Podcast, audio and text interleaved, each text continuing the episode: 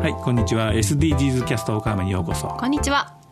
えー、とこの番組はですね今更 SDGs について聞けない人とかそれから難しい話はいいやという人に向けてお送りしていきますははい、RSK ラジオ SDGs ミュージック岡山からスピンオフしています。いでスピンオフっていうのは結局番組の中ではなかなか喋りづらかったこととか喋、り足りなかったことを喋っていこうと思ってるので,、はいで今日喋り足ら足らなかったのはですね、はいあの岡山って住みやすい街なの住みやすい街ってどういうものなのっていうことですよね、ねえ、考えれば考えるほどちょっと分からなくなってきました。まあ、今日はあの SDGs 目標11番住み続けられるまちづくりをおテーマにお話しして、その中でですね、なんか岡山ってうんどうなんだろう、田舎って都会ってみたいなお話をしてきたわけですけれども、ね、その中で岡山はどうなのかっていうことをちょっと考えたりしてるわけですが、うんで岡山の課題は、まあ他の地方にも言えるんじゃないかなところもあはいるわけですようんね。はいで岡山の魅力は他の地方にもあると思うしもちろんね、とうん独特な特有なものもあればうん共通するものもあると思いますけど、うん岡山歴が、えー、と50年超えてるのもう60 60ですよもう年を言っちゃうことになるじゃないですかそこはいいんか。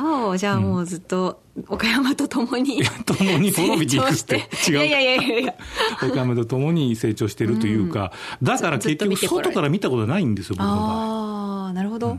うん、であの最近分かってきたのは、オンラインでいろんな人と交流するじゃないですか、はいそうすると、実は自分が思ってた常識がそうではないっていうことが結構あったりして、うん面白いなと思います。例えばどんなことがあるんですか例えばあのオンラインで SDGs 高校というのやってるわけですが、まあ、実はどこにいる人か分かんないんですけど、大体都会の人が多いじゃないですか、でスタートアップって大体都会にしかないんですよ。そうですねはい、で先進的なことを若い人がやった会社を作ってるみたいな、うん都会にしかほぼないんですよ、うんうんはい、だからそういうところは、都会ってすごいなと思いますよ。まあそうですよね、こうやっぱスタートアップベンチャーのこうんう火種が生まれるのは、うんやっぱり東京からっていうのが多いで、まあ、もちろんね、うんローカルから盛り上げていこうってやってる若い方もたくさんいらっしゃって岡山でもいらっしゃいますし、そうですね始まってますからね本当に頑張ってほしいなと思うし、私もなんかお手伝いできたらなとは思ってるんですけどそうなんですよね、だからちょっとそういうのを手伝っていきたいなとか思ったりするとこもあって、うんうんで魅力って考えたときに、やっぱり人の魅力っていうのはあるわけですよ。はい、はい、でその時にあの都会は簡単に言えば人と人とのつながりは直接会えるというのは大きいんですよねやっぱり。うんよくあるじゃないですかあの、えーシェアオフィスとか、ええそういうところがたくさんあるし、ええそこでたまたま知り合ってスタートアップ作ったみたいな人がやまうんやたくさんいるわあけね。と異業種交流パーティーがたくさんありますすはい 都会は、ねえ そうそう思いますよあの婚活パーティーじゃないです よ業業種同士で全然違う業種の人とお話しすそる機こか会らね、そう、んいろんなビジネスが生まれてっていうのは、まあ、ありますけど、まあ、ね、うんあいいな、いいなばっかり言っててもそうなんね、です仕方ないですからね。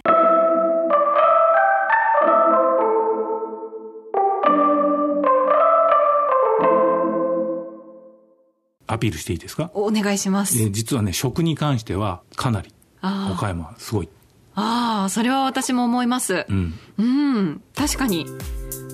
わかりますよ。うん、まあ、特に新鮮なねお魚瀬戸内海の海の恵みは素晴らしいものがありますしあとレストランに行っても、はいあこれは東京で食べたらその通りです3万するみたいな感じのものが一1万万円円以以下とか下そうあそう本当そそううですで実はあの、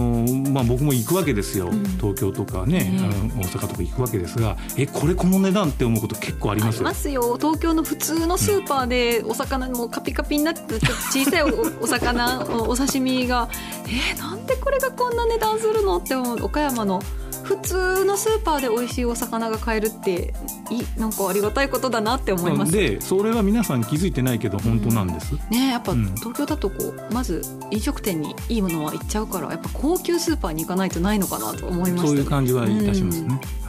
それからもう一つはあの環境自然環境、うんこれはどういうところでわかるかっていうとあの観光旅行に来る外国人がいるじゃないですか、はいはいでその時に、まあ、東京の秋葉原は行きたいわけですよ、うんうんもうそれ以外は自然を見に行きたいわけですよ、うん東京の秋葉原とか要するにそういう特殊なところかええ自然という形、大体、うーんうんまあいろいろ案内したりもしましたが、ええはい、留学生なんかもそういう形まあ、あ、自然を求めてじゃあぜひ岡山にもね、来てもらいたいところですけれども、うん、えな何い何やいやいや自然ダメなのいえいえいえいえいやほん本当子育てしてると自然が多いところは本当にいいなと思いますよ。で最近アウトドアに興味があるああそうそうなんですもう山山に行ったり海に行ったりいろいろしてるんですけれども、子どもの脳の発達にアウトドア体験がいいっていう本を読ん来てまですねはいはいそうなんです連れて行ってるんですけど本当ね岡山駅から車で2三3 0分でものすごい豊かな自然に包まれることができるっていうのは、そなうですよねかなか、うん、これもいい価値だなと思いますよねあ。と家賃が安いですも宮内さんう本当に確か安いにねうん確かにそういう意味東では京と比べたらねはい、本当そうですね。そういうことは実際魅力なんですが皆さんあんまりあの気にされない、うんうんああと私あの放送の方でも言いましたけど、はい関西にも近い四国にも近い九州にも近いでうんあの空港が近いから北海道にも沖縄にも近いっていうのはいいとこだなとまあ思う、実は魅ね力ですよね。実はねなんか空ちょっと港がそうそうできてからはね、これ特にこれ言うとなんかあんまりうん、愛を感じないというか寂しいこと言うなよみたいな風に思われがちなんですけで岡ど山愛よそうあの中身じゃなくてこう外を見てるっていうような風に思われるかもしれないんですけどそうなのそもそもでも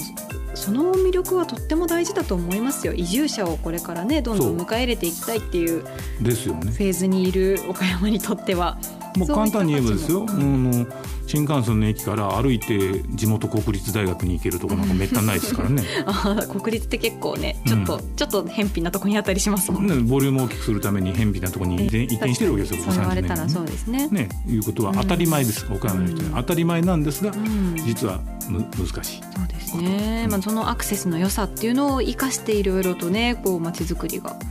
進んでいけばいいんですけどね。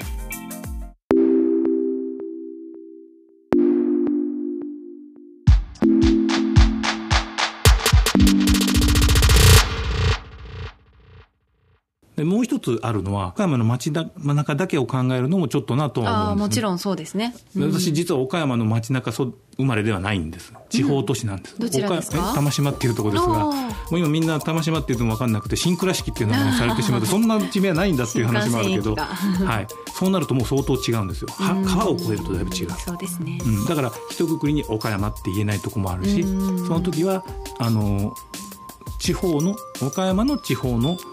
環境はどうかっていうことをね、うんそうですね。うんそういう意味ではあのその交通の便もいいんですよ、うん高速道路も今、はい、大体1時間でそういう地方に行けますから、ええはいうんうんそこもいい感じになっとると、うんなっとるとで岡山弁になっちゃいますけ どちょちょるは岡山弁じゃないのか よくわかんないあでもな私もう10年近く住んでますけど、うんずーっと外の人間の気分で住んでるんですよね、あへーまだなんか、うん、あんまり岡山の人って自分のことは思っていなくてえーだからこそ結構あ素敵だなって思うポイントはたくさんありますあそうですか山あこんなすぐ街中すぐ近くに山があるとか、はあはあうはあん、海が綺麗だなとか多頭日の景色ってねなかなか他県の人は見ないですよ。まあ我々には当たり前なんですけど、うん素敵だなと思いますしそうありがとうございます、うんこれはもう10年もおったら岡山の人じゃがなということでいいいやですかー私はね岡山の人にならないならならずに素敵なところを見つけていこ うと思ってるんですよあそうですかなんですよ 僕は美味しい店を見つけますからね、あーはい後、で 見教つえてけくまだすさいっていうか、はいはい、よろしくお願いしうまんす、今日はもういつにも増してはいゆるぐだで言ってしまいましたけどいやいやいや大丈夫なんですかねいやいやそういう話が大事ですよ、はいあの意外とその表現する人もはい岡山にはいるっていうか、まあ大大きくクローズアップされなくてもですね、うん例えばカメラマンであるとか、別に作成者なんかもうんうん結構いるわけですよ、ええだから都会からね売りに来てもええそのレベルでいや東京ではこうなんだな言われてもねと思う時もあるんです よ意外とうんそういう仕事してるのもあるけど、ねクリエイターさんとか、結構岡山からはい拠点にされてる方もいらっしゃいますよね、はいうんぜひ岡山に来て、え ーいろいろ楽しんでいただねき、たい、だ確かにさっきもおっしゃってましたけど、うん自信を持つことが大事ですねそうでしょう、うん要するにそういうことあらゆることに自信を持ってい自く分の住んでいる場所に、はいうん岡山じゃなくてもうん自分の住んでる場所に自信を持ってで観察していけば絶対いいものはたくさんあるんです、うん、観察確かに大事だと思いま。ですそれを楽しむっていう姿勢が大事なんではないかなと勝手に思っています、はい。あの別に僕出られなくて岡山にずっといるわけじゃないんでね ちょっとそこら辺はであえて出られるのに出ずにあえて岡山で別に頑張ってまいりません楽しく過ごさせていただいてる目としてはそう思います。うんこれからも地方で楽しく生きていきたいと思います。はい、というわけでこんな感じにしましょうか。は、はいいありがとうございます。はい、ぜひ RSK ラジオの SDGs ミュージック岡山もお聞きください。毎月第1日曜午後4時25分から放送しています。そっちでは音楽もかけてますので、ぜひですね、岡山にしては飛んだ曲をかけてる予定なんですけど、はい、よろしく。はい、それではまたお会いしましょう。SDGs エヴァンジェリスト早川治と田中愛でした。バイバさイよ。なら。